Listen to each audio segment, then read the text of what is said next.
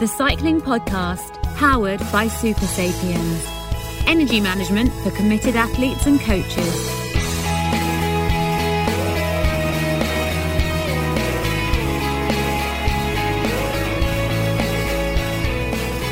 Hello, I'm Lionel Birnie, and in this episode, we're going to be talking about Golden Richard, Golden Anna, and Golden Tom with Silver Daniel or Bronze Daniel. I don't know. I can't call you Golden Daniel. Daniel Friebe, how are you? Good, Lionel. Looking forward to this. We've had some feisty exchanges in the green room. Um, bro- broadly on the same page, but more railing against the world rather than against each other, which is good to know.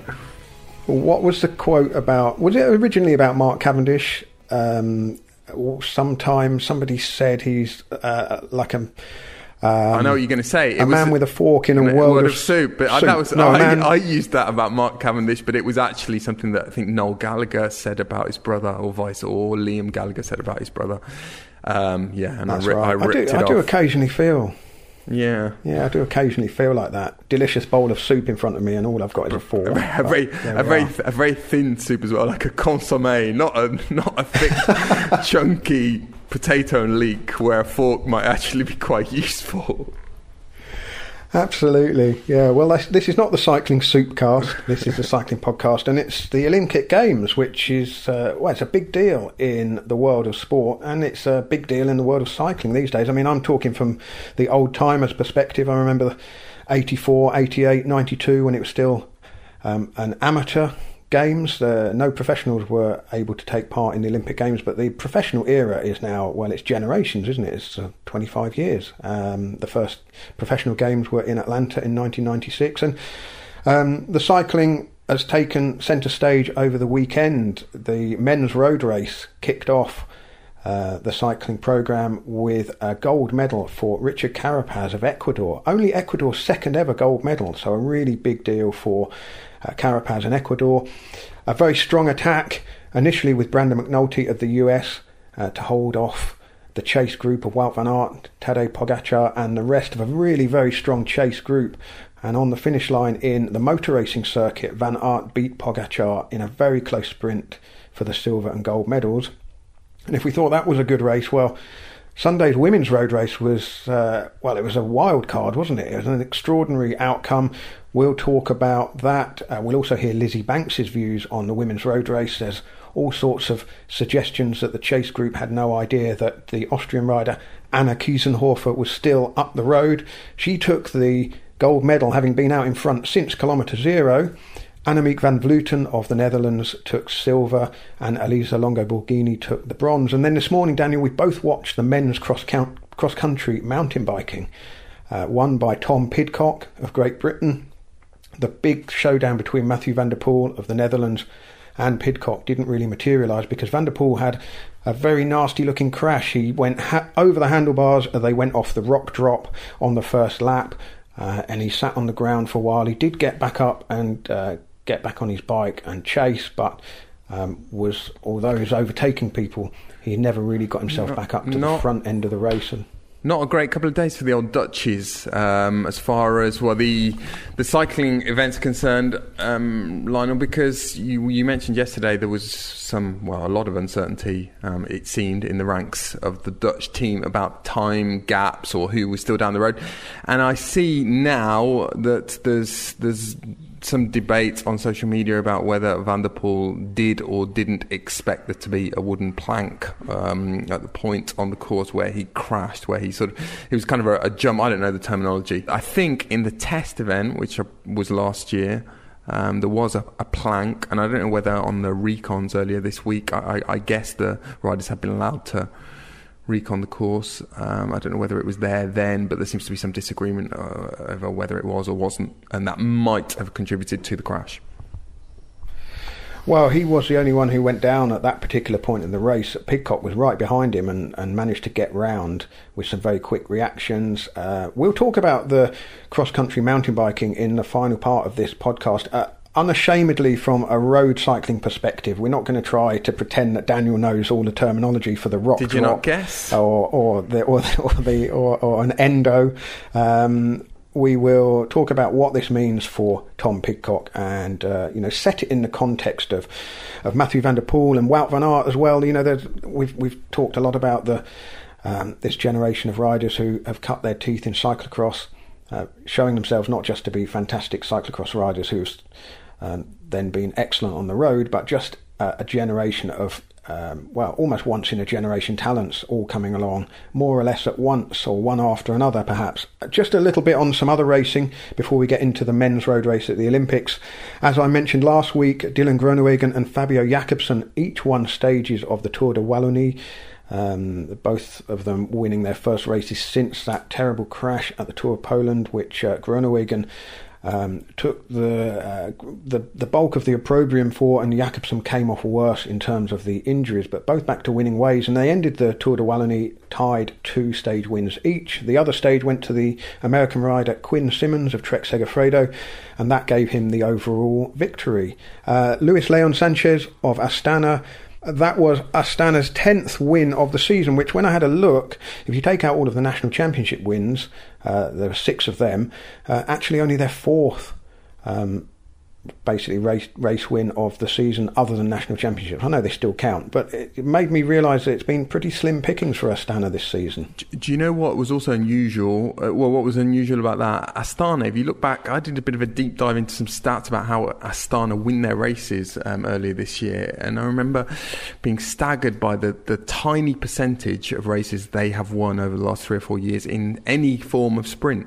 They, the vast majority of Astana's race wins come via solo um, attacks, which says a lot about their roster, really, doesn't it? Um, they've got a lot of climbers, a lot of guys like Leo, Luis Leon Sanchez, who hasn't won that many sprints from small groups in his career, I don't think.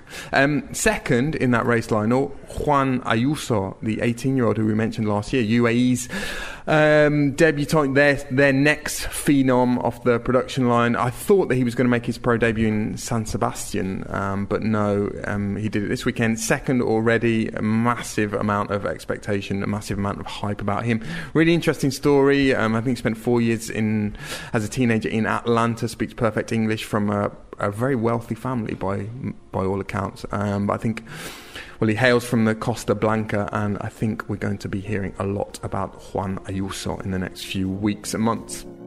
Still guessing on fueling? Not sure what or when to eat and drink on rides that matter? Never again.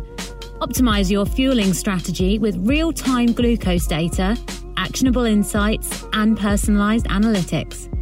We're here to help you achieve your performance goals. Go to supersapiens.com for more on how to track your energy levels and fuel for success.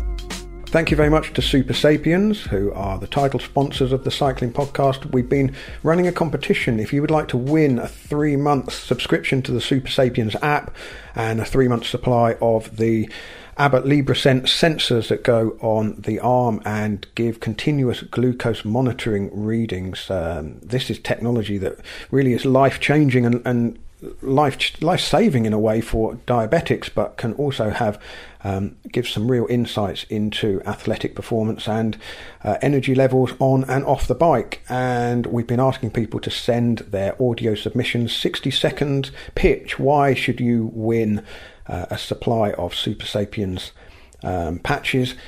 Go to thecyclingpodcast.com to send us your entry and uh, look at the rules and all of that sort of thing. But it's very simple. Make your pitch, and this is one of our most recent entries. Hi, Cycling Podcast. My name's Shona. I'm from East Lothian, and I had my second baby two years ago nearly, and I've been coming back to training, both running and on the bike.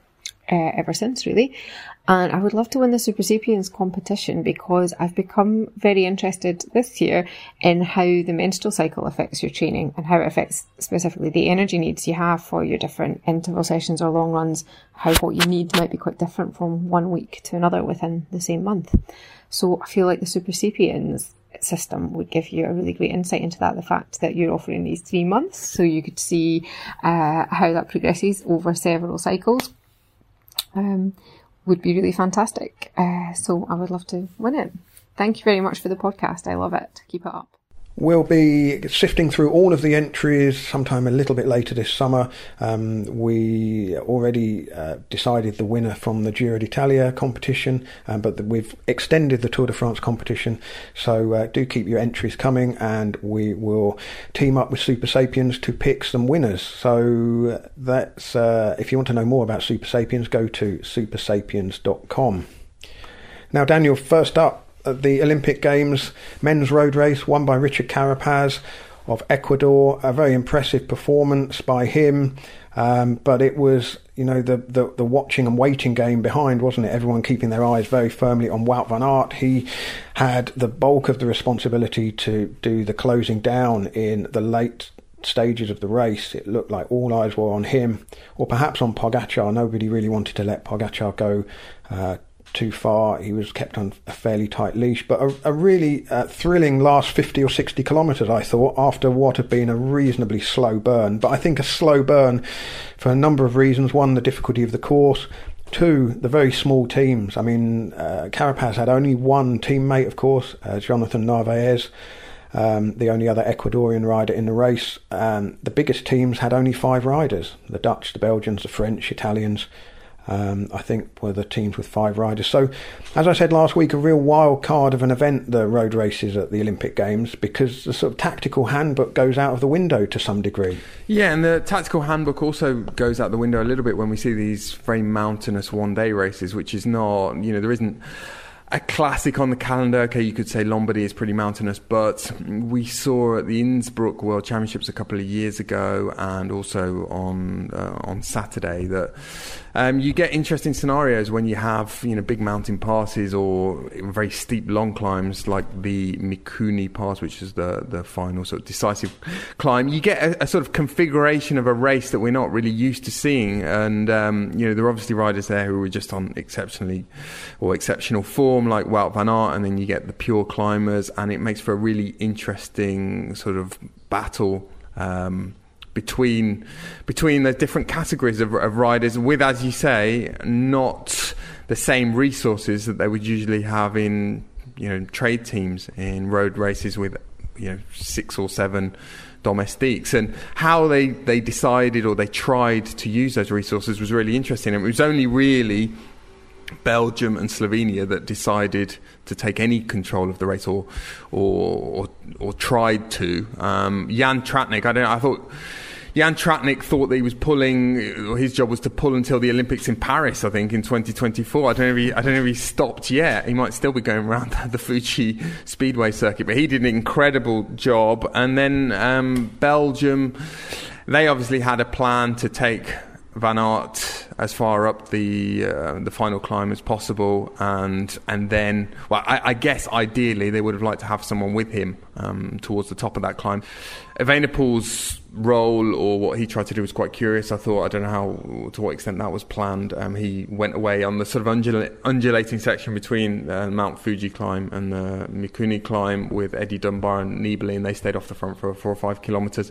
And he probably used up quite a bit of energy there. Therefore, wasn't much use to Van Aert after that. But then from halfway up the final climb after Pogacar attacked and then it came back together at the top, it was really, well, it was the Van Aert show, wasn't it? Although Pogacar as well was, was covering a lot of moves. And um, yeah, there were, there were only so many that they could mark, um, weren't there, Lionel? And the final, the decisive move with Carapaz and McNulty went with 25 kilometres to go. And um, I think that was after, well, it was after Pogacar and Van Aert had brought back Fuglsang. But as I say, um, there was always there, there, was bound to be one move where the, they sort of looked at each other, and it was up to someone else. And in this case, it was Schachmann that went to the front. But before anyone knew it, um, McNulty and Carapaz had got 25 seconds, and that was pretty much it. Yeah, it was interesting though, wasn't it? I mean, the the breakaway that went clear at the start of the race got an enormous lead, uh, almost 20 minutes at some at one point. Um, but there was no one in it that was really going to um, cause too much difficulty. The the the best known two riders, well, Sagan was in there, wasn't he, for Slovakia? Uh, unfortunately for them, Uri, not Peter Sagan. Peter Sagan not starting uh, after pulling out of the Tour de France with, with the knee problem.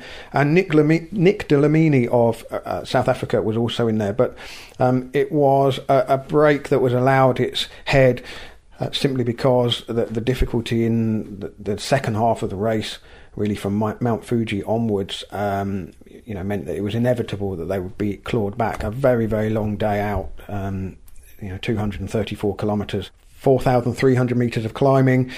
Uh, so, uh, you know, unless there'd been some you know, bigger hitters in that break, it wasn't going to cause uh, too much trouble. Nevertheless, as you say, it still had to be reeled in. And uh, as you said, Daniel Jan Tratnik of Slovenia was uh, was outstanding. I mean, he just reminded me of a contestant in World's Strongest Man. You know, hooked up to, you know, some kind of shoulder brace hooked up to the front end of a articulated lorry, um, pulling the whole peloton along for kilometre after kilometre, you know, up and down. And he, even when he was sort of drifting back and dropped. Not quite dropped, but you know he was, he was off the back. He still found the energy to come back up to the front and, and resume service. Uh, Jan Polanc did a lot of work as well. Roglic um, was dropped. Uh, you know, before the the race really kicked off and, and was not a feature at the finish, um, I mean, and that left Pogacar. I mean, Roglic. It didn't really surprise me with Roglic because um, he's never really that gone that well in Japan. I mean, he finished twenty first and twenty fifth in the Hakuba Olympic jump Large Hill in September 2006.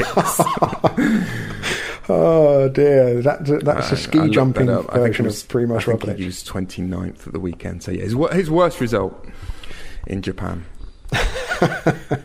um, and the Belgians they had probably the, the strongest of the five man teams, really, and they did have a plan, it seemed to me. Greg Van Avermaet, the defending champion, Golden Greg, as you've christened him, uh, for well, since he won that title in Rio, he was working very early on, and, and that said a lot about Van Avermaet as a, as a man as much as a, as a rider, you know, prepared to um, play his part, um, knowing that uh, Van Aert and perhaps even Evenepoel would have a better shout later on. Tiesj Benoot was active at one phase in the race. Mauri Vansevenant was was doing some chasing and, and some and some probing at various points. They they did uh, get Van Aert to that final phase of the race in, in pretty good shape, but like you say, Daniel, that Evenepoel move was a, a little bit of a strange one because it was too far out um, to have any chance of, of going to the finish, and it did mean that Belgium, one of the few teams that could perhaps have had two riders in the finale, um, then didn't, which meant that Van Aert, everyone understandably would look at him to do the chasing, and I suppose a lot of people watching would have thought, well, there was there were a good group in uh, you know eight, nine, ten riders. Um, at one point, I think it was eight riders. It settled down to you know why were so few of the others prepared to um, help Van Aert close down the gap to Carapaz? I mean, I think it's because the, it's Van Aert. The obvious answer to me it's because they would just have been towing Van Aert to the line to, to win the sprint. Yeah, um, I mean the, the Belgians. There was quite a little, quite a bit of controversy during the tour. I was aware of. Um, I was talking to some Belgian colleagues that that Van Avermaet's selection had not so much raised some eyebrows. Um, you would you would always have expected him to be in the team, but he, he wasn't in particularly good form. And there were certainly people who thought that Dylan Teuns would have been a better bet, um, you know, either in in place of Van Avermaet or one of the other riders, Vansevenant or Evenepoel, one of the guys who didn't do the tour. And I, I think looking back, you, you, would have to say that Van Aert didn't need the group to be as small as it was at the top of um, the final climb. You know, it would have been if there'd been 40 or 50 guys there. But if Van Aert had had one or two teammates at that point, he would have would have probably preferred that situation going over the top of the final climb with a slightly bigger group but with more teammates able to mark the moves rather than be the only Belgian with you know 20 um, it was around about 20 or 15 or 20 guys going over the top of the climb. And, and as I say, you know, there was a move from Woods, which between them, he and Pogacar managed to shut down just as they crested the climb. There was another one by Fuglsang. And, um, and as soon as they had to rely on someone else, i.e., as I said, Schachmann in this case, that was where the trouble started. I also wondered whether the fact that Carapaz went away with McNulty. McNulty was a bit of a Trojan horse in the sense that you, you also get I always feel that you get into a bit of a battle of egos when you get a really elite group, and particularly when there's a climb involved. And it, it always seems to me that you know whenever Pogacar moves, Carapaz will always go with him because Carapaz considers himself, you know, one of the best climbers or almost the equal of Pogacar. So he's much more inclined to go with a Pogacar than he is with someone like a McNulty. Um, I, I, wonder if it had been, it, if it would have been slightly different if Carapaz had been the guy to make that move rather than McNulty. But he sort of slipped away by stealth on McNulty's wheel, and before anyone could really realise what was happening, the gap was 20 seconds, and they were in trouble at that point. Yeah, and let's not forget, you know, it wasn't a flawless ride by Van Aert because uh, around 30, 37 kilometres from the finish, you know, he was in, uh, he was off the back of the, the main group of favourites, wasn't he? When when McNulty and Woods were reacting to the the, the the bigger of the Pogacar moves. So Van Aert then was doing chasing um, just to get back to the front end of the race for um, a number of kilometres, probably five, six, seven kilometres, and and although he had Mollema and Gaudu for company, uh, from what I saw, they, they weren't necessarily going round him and giving too much of a hand. It was basically all eyes on Van Aert, both whether he was chasing to get back to the front or whether he was chasing the final final move down. And you know that that obviously tires uh, tires the legs, and uh, and also mentally eh, knowing that he would have to do everything um, to to bring back the, the move, and he did do a lot to try and close down the, the move but uh, it was it was too late, and Carapaz was clearly too strong, very very strong, and was smart as well. I thought the the way he got away in the first, well, they made the sort of an earlier selection was good. Then the way he got away with McNulty was smart, and then um, you know it, it, was it was strength and timing, and, and the fact that McNulty was fading that uh, that got him the gold medal. Very impressive ride. Yeah, and I mentioned that battle of egos. I think crucially he wasn't drawn into it on the on the climb uh, on the Mikuni pass in the sense that um, Pogacar did his big attack and McNulty and Woods went with him, and that would have been the, the moment where I would have expected Carapaz to also go across. He he went across a little bit later with Kwiatkowski, but that wasn't his main move. He he sort of saved himself. But um, you know, it was it was a long way to go for Pogacar to go to think that he might be able to get away either on his own or with a group at 30 35 or 36k from the finish. I mean, he said afterwards it was probably a silly move, and uh, possibly it was, but you can't help but admire the way this sort of carefree. Um, almost kind of infantile in a in a positive way, um, in a positive sense, the way that he rides, and you know even his reaction at the finish line for a guy who's just won the Tour de France, he seemed more delighted than anyone with his bronze medal, and um, yeah, th- th- he certainly always continues to endear himself. I think um, to a lot of neutrals. Just on reactions to the to the result, um, Lionel um, Carapaz was was quite outspoken about the lack of support he'd had from the Ecuadorian well, Olympic Committee and National Federation, I guess, as well. He complained about the fact that he, he didn't even have a masseur, he, he and Narvaez didn't even have a masseur in Tokyo, and they'd had to rely on the help of well, some of their Ineos trade team staff in Tokyo. Because, you know, in these cases, well, you mentioned the fact it was the second ever gold medal for um, Ecuador. The first one was a guy called Jefferson Perez in 1996 in Atlanta. He won 20 kilometer walk. But, you know, this is obviously a huge event for Ecuador, um, a country that's really suffered, like most countries, but particularly badly in the pandemic, I think.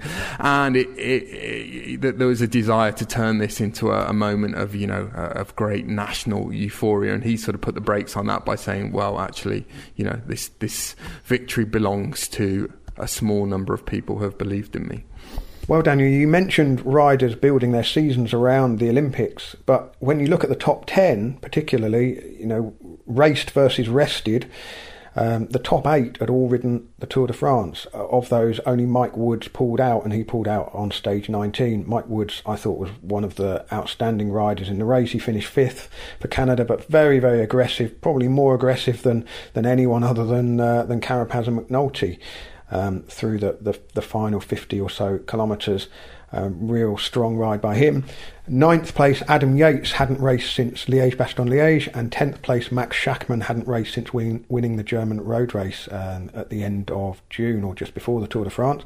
So, raced certainly got the upper hand over rested, and perhaps focusing a season around the Olympics uh, without doing the Tour de France. Um, you know, did, well, it didn't pay off, did it? Because all of the no, riders, it didn't that that were there at the end had been not just ridden the Tour de France, but had been really active in the Tour de France, uh, high overall positions, or um, you know, active in the, the big stages. Yeah, particularly in Schachmann's case, because he very deliberately opted not to do the Tour de France, you know, to prepare for the Olympics. And um, yeah, okay, his team at the Tour Bora didn't necessarily miss him. They won stages with Nils Politt, and remind me which other stage they won.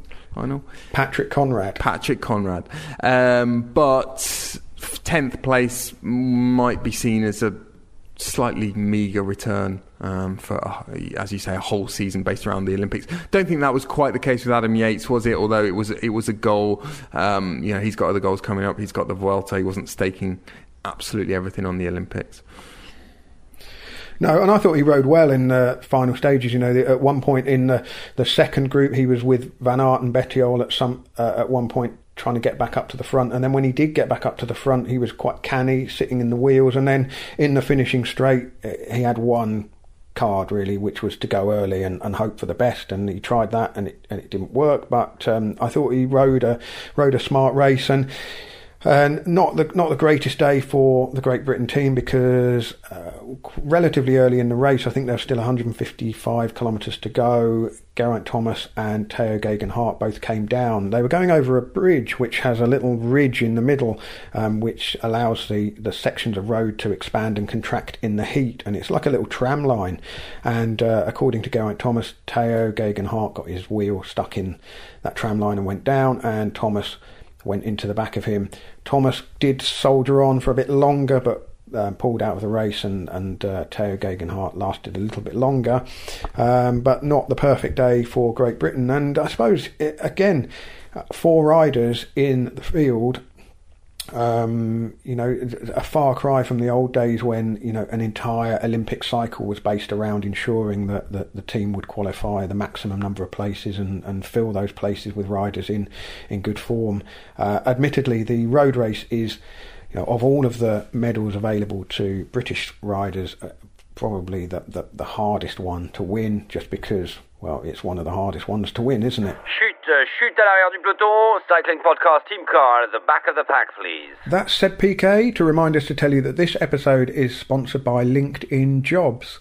Many small business owners today are busier than ever because they're focused on managing and growing their businesses on a day to day basis and they can't always spend the time they wish they could on recruiting. And that's why LinkedIn Jobs has made it easier to find and hire the best candidates for free. And we have experience of this because a little while back we were looking for a producer to work on El Cycling Podcast, our Spanish language cycling podcast hosted by Rob Hatch and Laura Meseguer. And obviously, we needed somebody who was fluent in both Spanish and English, but also had an interest in cycling. And so, by tailoring the job ad on LinkedIn Jobs, we were able to reach people who had exactly those skills.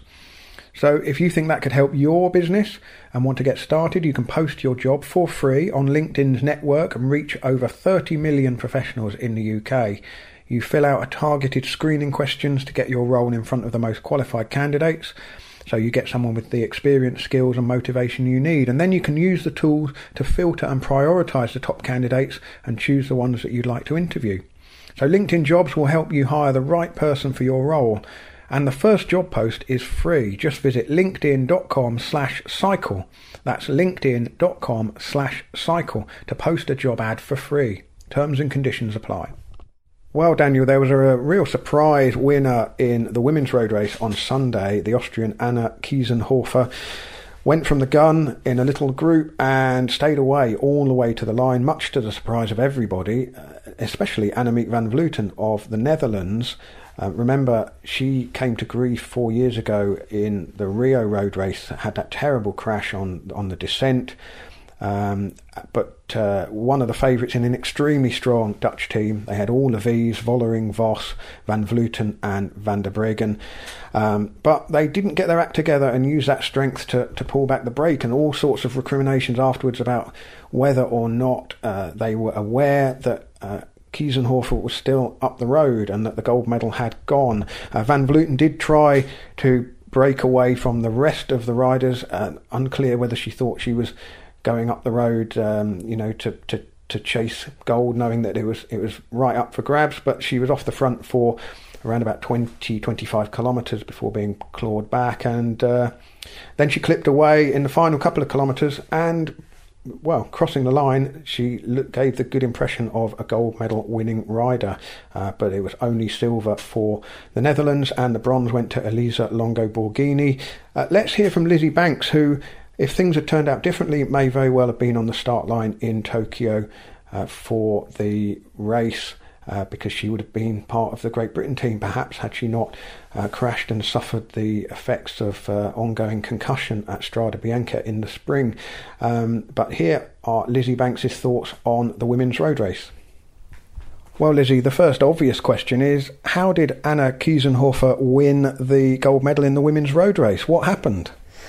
Well, I guess there's a simple answer to that, which is that she outsmarted everybody else. Um, and that's what you've got to do if you want to beat the best you've got to find another way of winning the bike race and really that's what she did you know you can't just wait until the end when you've got riders like Annemiek, Anna van der Breggen, Marianne Vos, uh, Demi Vollering, the whole of the but the Dutch team, and the rest of the best in the world. And she did something special. She went from the gun, and she just went as hard as she could for pretty much the whole race. What did you know about her before Sunday? Well, this is actually a really interesting question because I tuned in about quarter to seven. As soon as I saw her in the break, I said, Oh, that's the rider that I texted my director about last year. And I said, Hey, maybe we should get this rider on our team. She's really strong. I always kind of look out for the results in all of the races, um, especially kind of the smaller races and the races where not all the big guns are at, because that's the races where it gives the strong riders who maybe aren't quite the best the opportunity to get the results. And I'd noticed her at the Tour of the Ardèche last year, and she was almost out climbing Mavi Garcia she she was up there on the podium, and I, I did look back through her results. I saw that she uh, you know was multiple ITT champion for Austria, and she'd been previously the road race champion.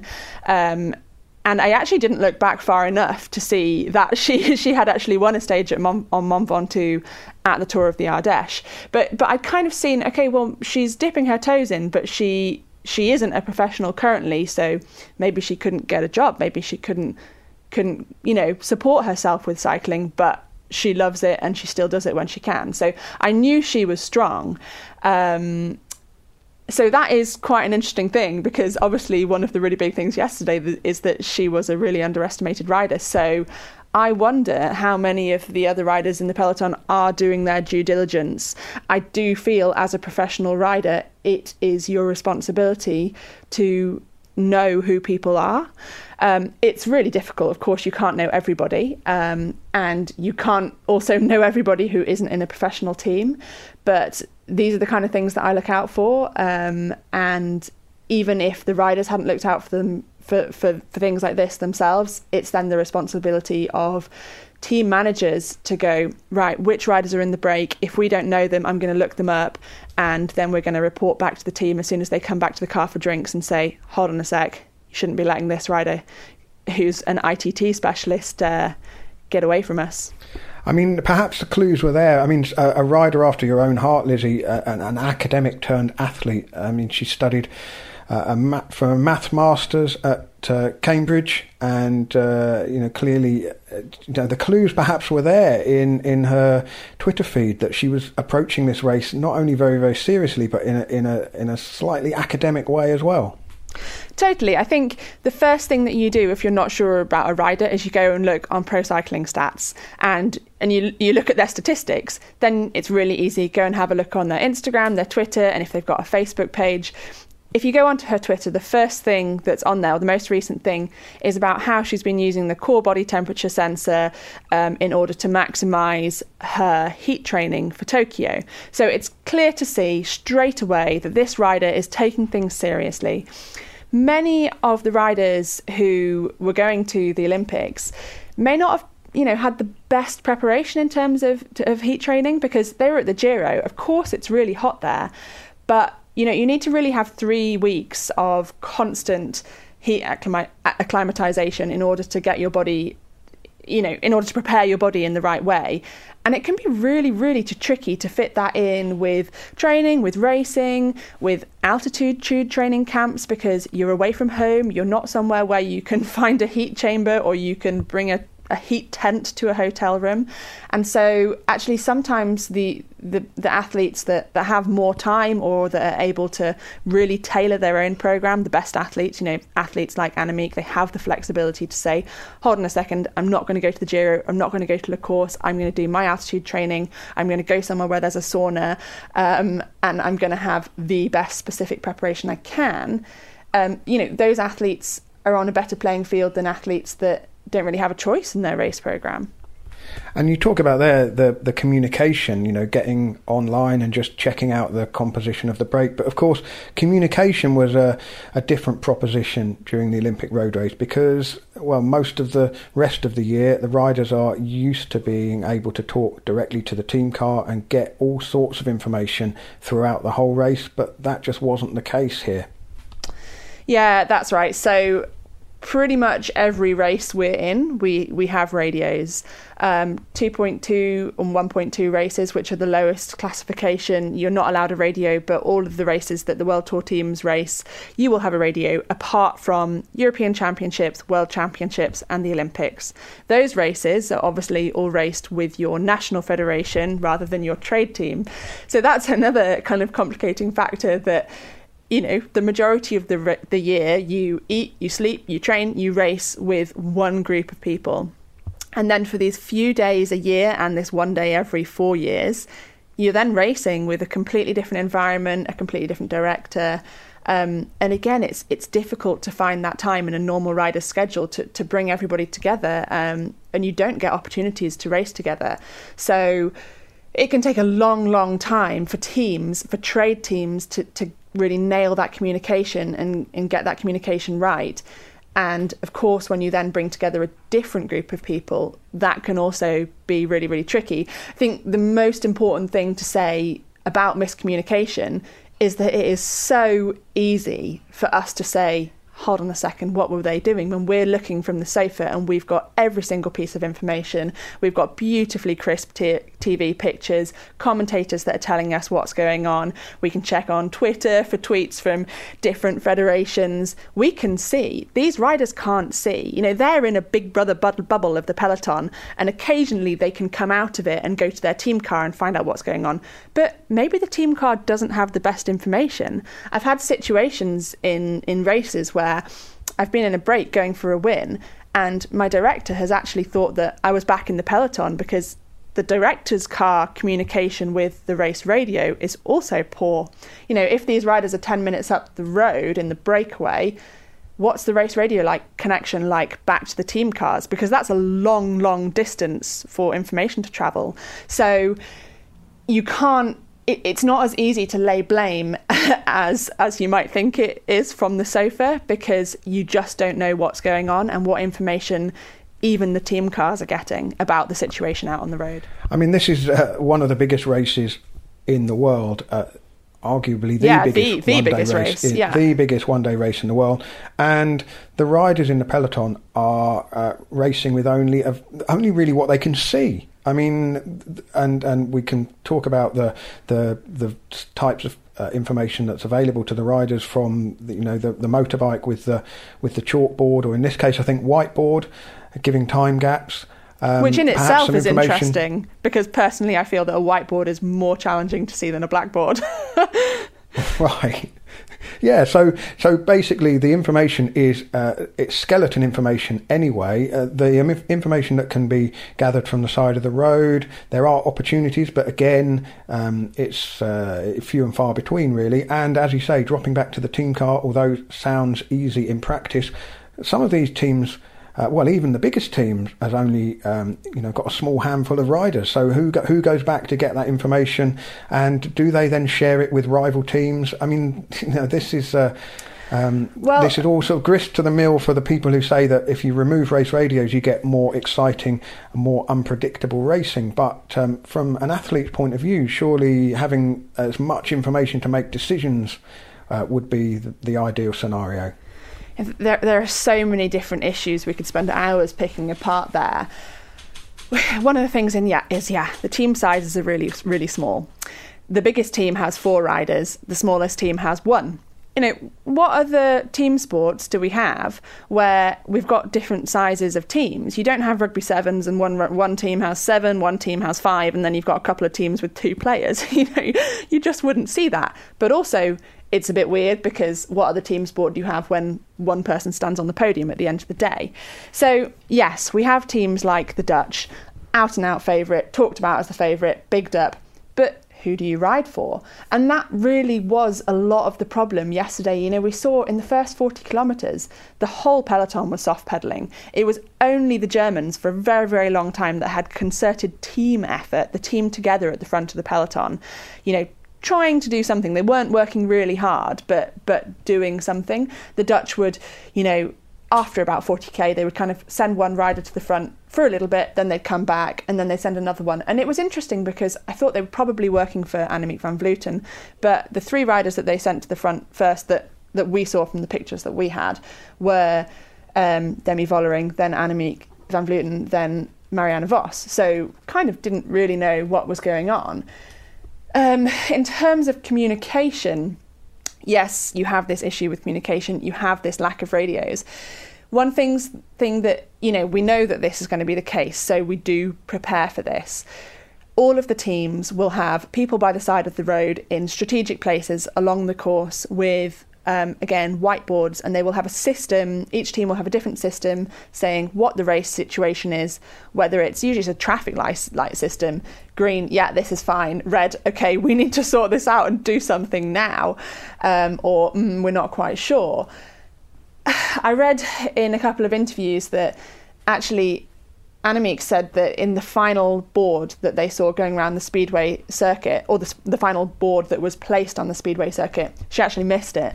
So, you know, I've been in these races and it's so easy to miss boards. I think in the World Championships last year, I don't think I saw a single board um, because, yes, you know they're there and yes, you have to prepare for it. But what people sitting on the sofa forget is that you are going full gas. You are so focused. It takes all of your concentration in those hard moments that if you miss that split second where the board is, because you know you can't see it from miles away. You can only see it when you're right there. Um, if you miss that, then the situation's gone. I didn't think there was a clear gantry when they went through the Fuji Speedway circuit to say what the gaps were. Um, I understand that Anna van der Breggen thought that the gap of 115 or whatever it was was the gap from the front of the race to them, whereas actually it was the gap from the front of the race to the two chasers at that time, um, which were Shapira and Plichta. So this is really late into the race. So just so many complicating factors. Whether or not we should use race radios in in kind of yeah Olympic, world, and European and continental championships is a whole nother kettle of fish, and it's a it's a discussion that well, it's it's the UCI's decision, and obviously they've decided that they don't want to do it. So we just have to work with that. Finally, for Anna Kiesenhofer, you know, the only Austrian in the race, in a way, is such a simple um, plan because there was only one plan. It was a it was a uh, a fantastic plan, brilliantly executed. And uh, I mean, you, you, can't say fairer than attacking right at the very start of the race and and holding on with what was still a considerable gap. I mean, you know, it wasn't as if they were bearing down her on her in the uh, finishing straight or in the motor racing circuit. Absolutely. I mean, you know, Anna Kiesenhofer can can be nothing but incredibly proud of her ride, her preparations, her tactics, everything she did perfectly. And if she hadn't done that perfectly, she wouldn't have got that gold medal. So it's an absolutely exceptional ride, you know, such a special thing to do. And it, like you say, it's almost like she couldn't have done anything else. She had to do exactly that tactic. You had to get a big enough gap. Um, and, and you know know that there would be chaos behind you and that is so often what happens in these these um, continental world olympic championships. It is chaos because nobody wants to take the responsibility because there's such a big goal at stake. It's quite interesting though as well that actually the gap at the finish you, you like you say they weren't bearing down on her but it was only i think 1 111ish um, and it kind of shows that you know, if I were the other teams, I'd be really kicking ourselves because at 20k to go, they had four and a half minutes, and there was they were soft pedaling around the speed speedway. Someone would attack, they would soft pedal. Someone would attack. So she had an absolutely exceptional ride, but she really did begin to tie up in that kind of last 5k. I think you really saw that, oh God, the pain, the effort etched on her face, you know, struggling to push those pedals, and not surprisingly, given everything that she'd been through in such extreme conditions. But it also shows that had had there have been some kind of chase, had people have said we are going to burn our riders earlier on, what could have been for those favourites. And that is not to take away from Kiesenhofer's achievement because it really is exceptional. The Cycling Podcast is supported by Science in Sport. Science in Sport, fueled by science. Thank you very much to Science in Sport for sponsoring the Cycling Podcast. As everyone knows, even Daniel, although he pretends not to, the code to get 25% off all Science in Sport products on the website Scienceinsport.com is SISCP25. Now, we ran our Science in Sport Super Sunday competition during the Tour de France, asking all of you to predict your winners for the four Sunday stages. Uh, those winners have all been notified, and your prizes will be on their way to you soon. Science in Sport are actually sending all of the goodies to me, and I will uh, send them on to the four winners. Congratulations, and we hope to do something similar during the Vuelta. Well, Daniel, our experience of covering mountain biking uh, is not extensive. I, I, don't watch a great deal of mountain biking, I must be honest, but uh, I did watch the men's cross country race this morning. And uh, as I said at the start of the podcast, um, a, a, sort of unashamed look at that race through the prism of road racing is really uh, all, all, we can do. Um, and, and I suppose we were anticipating from our uh, road racing bias, uh, a showdown between Tom Pidcock and Mathieu van der Uh, van der Poel had made it uh, plain for, well, a number of years that the big target was to try and win Olympic gold in the mountain bike race.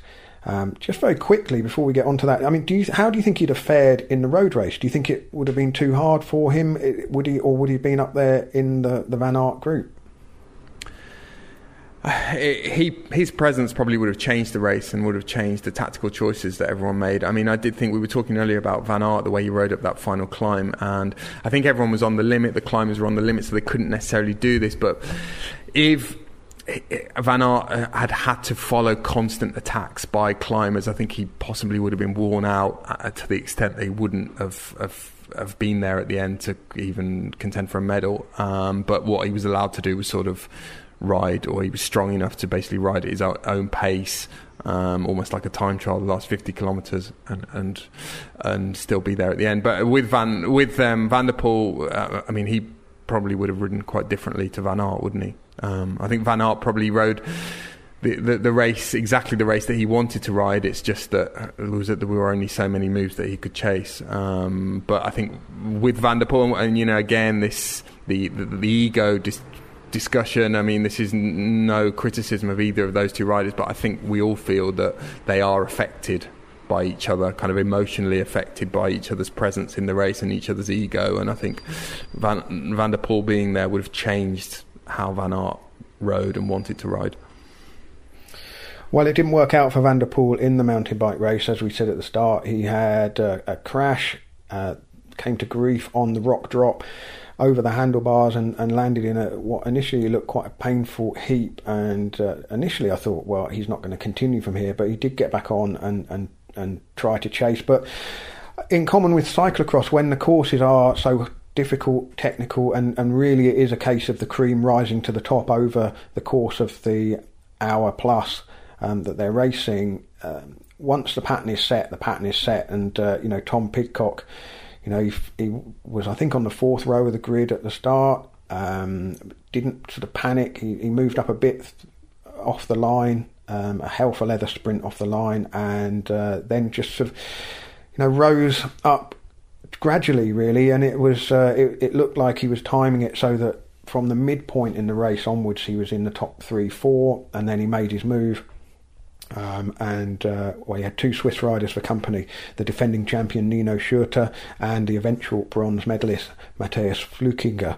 Um, Schurter finished fourth in the end. The bronze medal went to David Serrano of Spain, but uh, a really impressive ride by Tom Pidcock. Um, and I think it doesn't.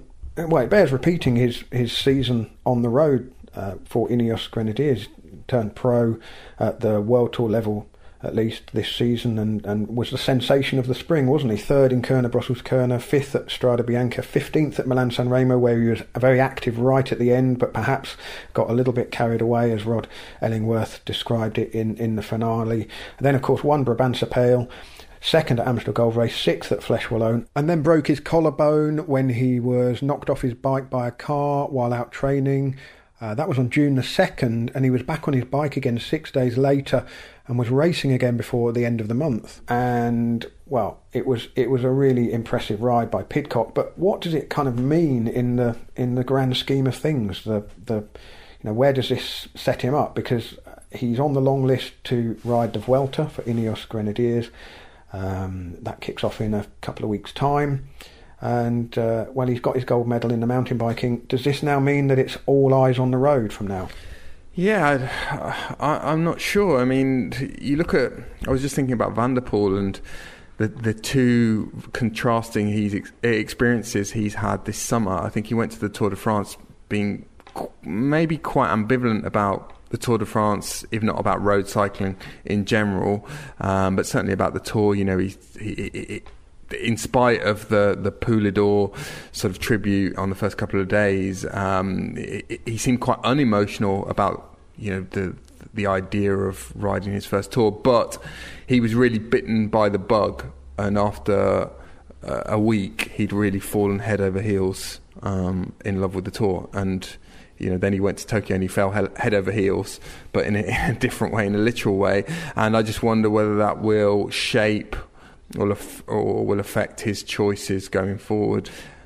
Um, whereas with with Pidcock, um, you know, w- will this whet his appetite for more mountain biking? I mean, Ineos have have made a, a commitment of some sort, haven't they, to supporting him um, in whatever he wants to do as far as mountain biking is concerned. But yeah, he's certainly got a huge amount of potential in uh, road riding, and we said last week that maybe quite a lot of Ineos's hopes in stage racing will be pinned on him, might be pinned on him in the coming uh, years. Last week, Lionel, I think I made a heinous error. Um, generally, there's at least one every week. I, I, mentioned the book Range by, and I think I said it was written by Dan Coyle, and it's written by David Epstein, and I get them mixed up. And I, am thinking about that now because um, that book, Range by David Epstein, um, it talks about how people, um, top sportsmen and women, have come into, uh, well, not just sportsmen and women, but experts in various fields come into that particular field. And um, that he sets up that book with the, the, the, contrasting stories of Tiger Woods and Roger Federer. Tiger Woods, who really held a golf club from, you know, as before he was even old enough, big enough to walk, and Roger Federer, who really played a huge variety of different sports before he found tennis.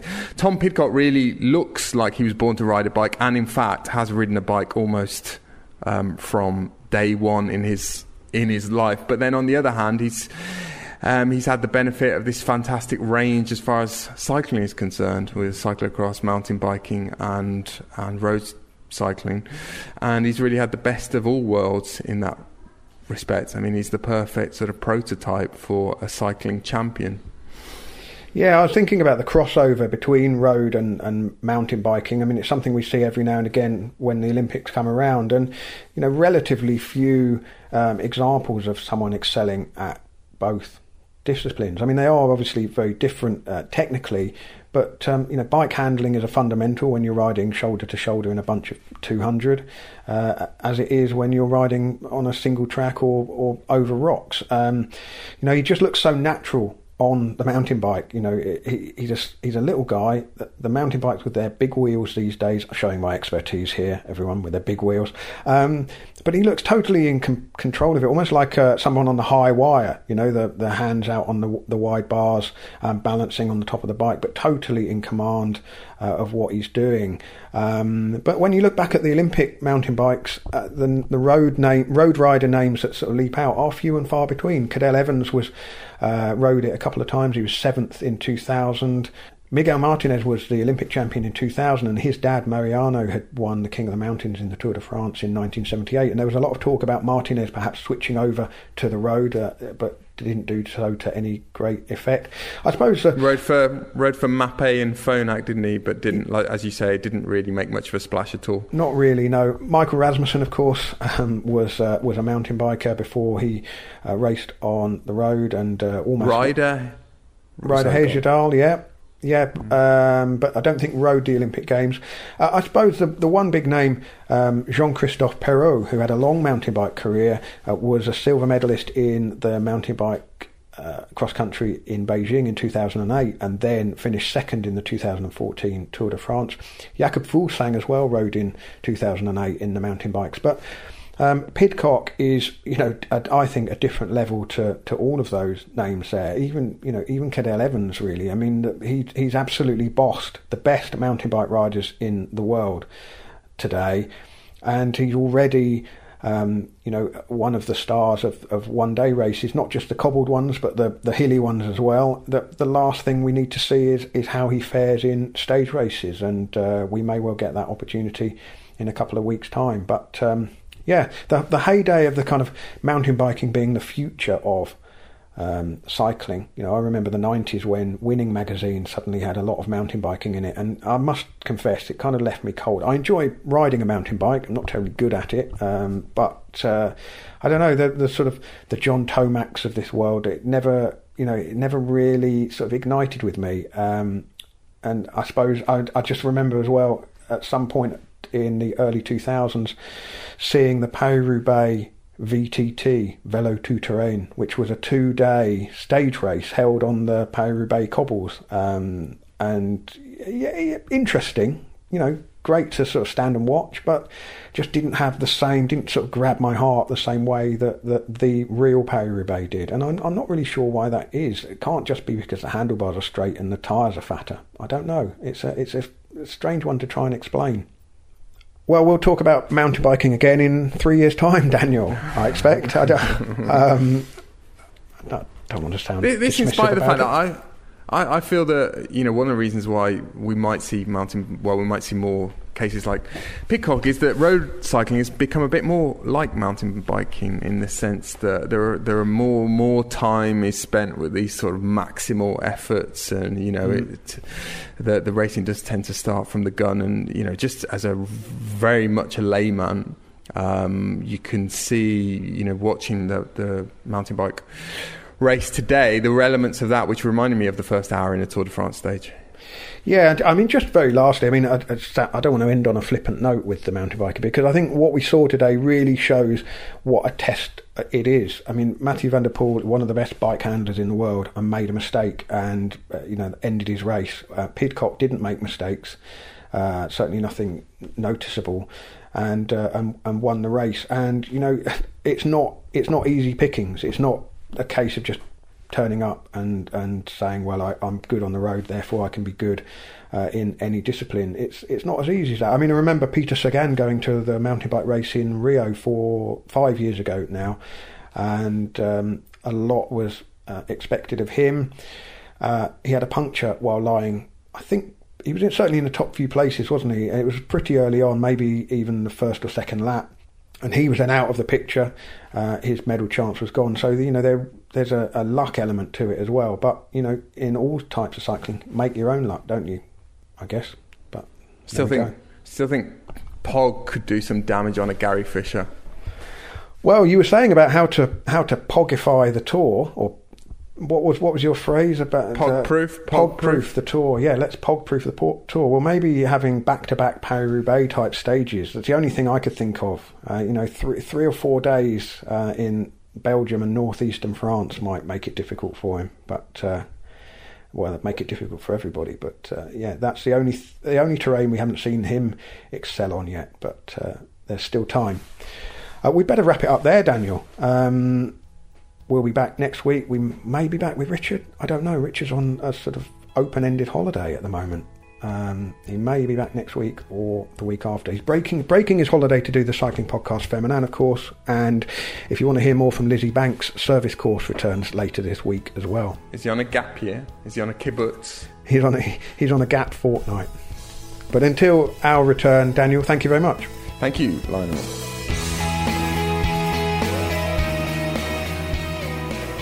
You have been listening to the Cycling Podcast. Subscribe to our newsletter at thecyclingpodcast.com to get all the latest news and special offers delivered straight to your inbox. This episode was edited and produced by Tom Whalley.